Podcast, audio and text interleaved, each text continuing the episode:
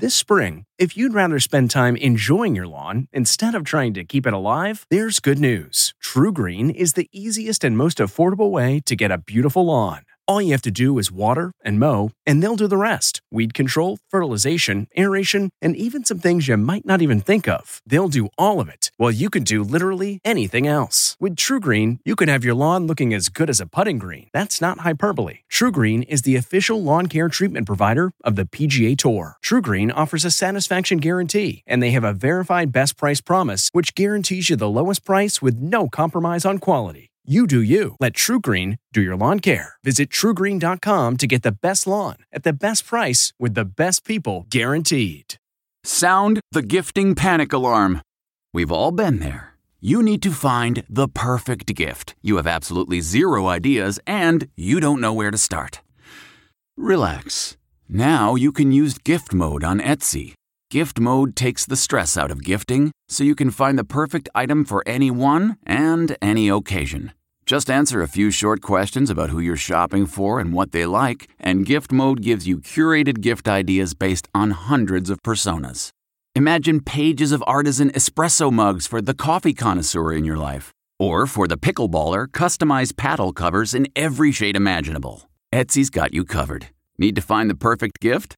Don't panic. Try gift mode on Etsy now. Bad and getting worse. Do not be at all surprised when we hit 200,000 cases a day.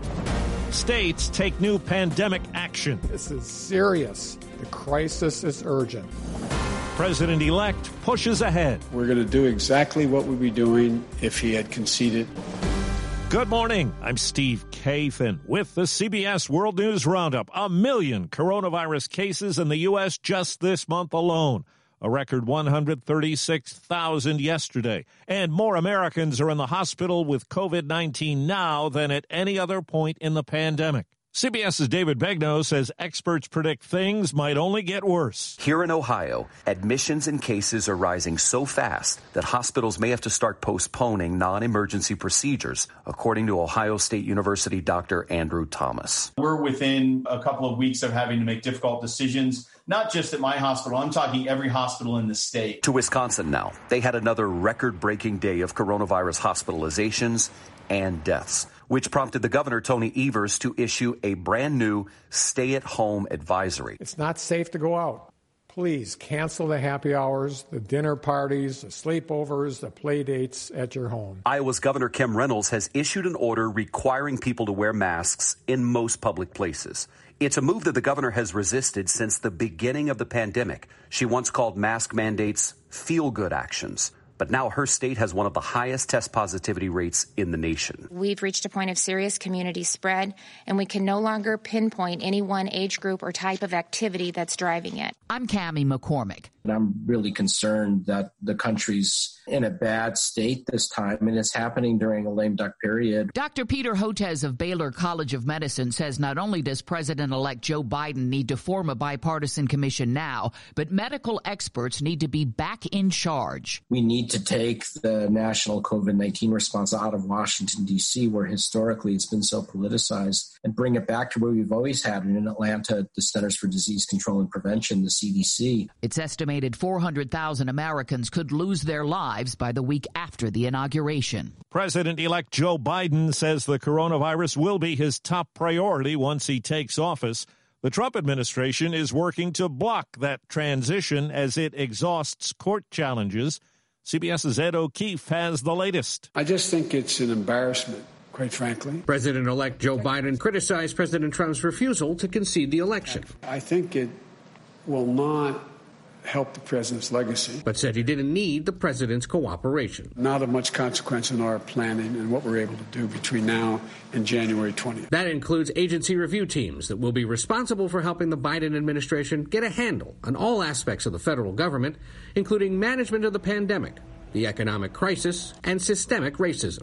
Trump administration officials' refusal to ascertain a winner means the Biden Harris transition team is being denied access to classified information and to roughly $6.3 million from Congress to pay for transition activities. President Trump's legal team is working on cases in five states, including one suit filed in Michigan last night.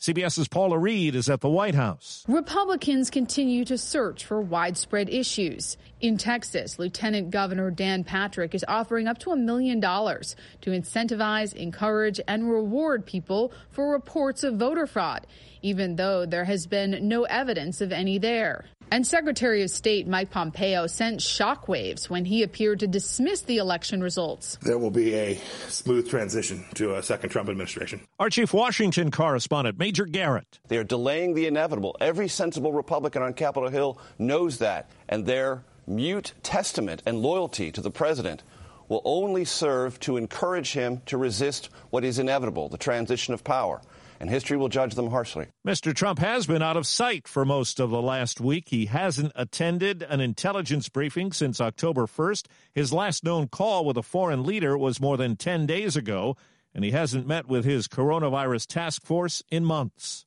Republican incumbent Thom Tillis won the close U.S. Senate battle in North Carolina. Democrat Cal Cunningham conceded. CBS News Deputy Director of Surveys Jennifer DePinto. Cunningham won the support of women voters, black voters, and younger voters, but it was not enough to overtake Tillis in a state where 4 in 10 voters identify as conservative.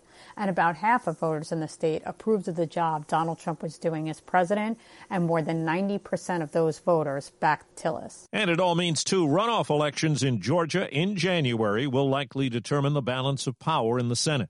A decision's not expected till spring in the Supreme Court case brought by Republicans challenging Obamacare. Harvard Law School's Alan Jenkins says from the sound of arguments yesterday, it seems likely the law could survive. There is a significant possibility that they will find no standing, that the case is not properly before them, and it will go away. I'm reluctant to say that that's the most likely outcome, but I think it's quite possible. Skeptics of the GOP case included Chief Justice Roberts and fellow conservative Brett Kavanaugh.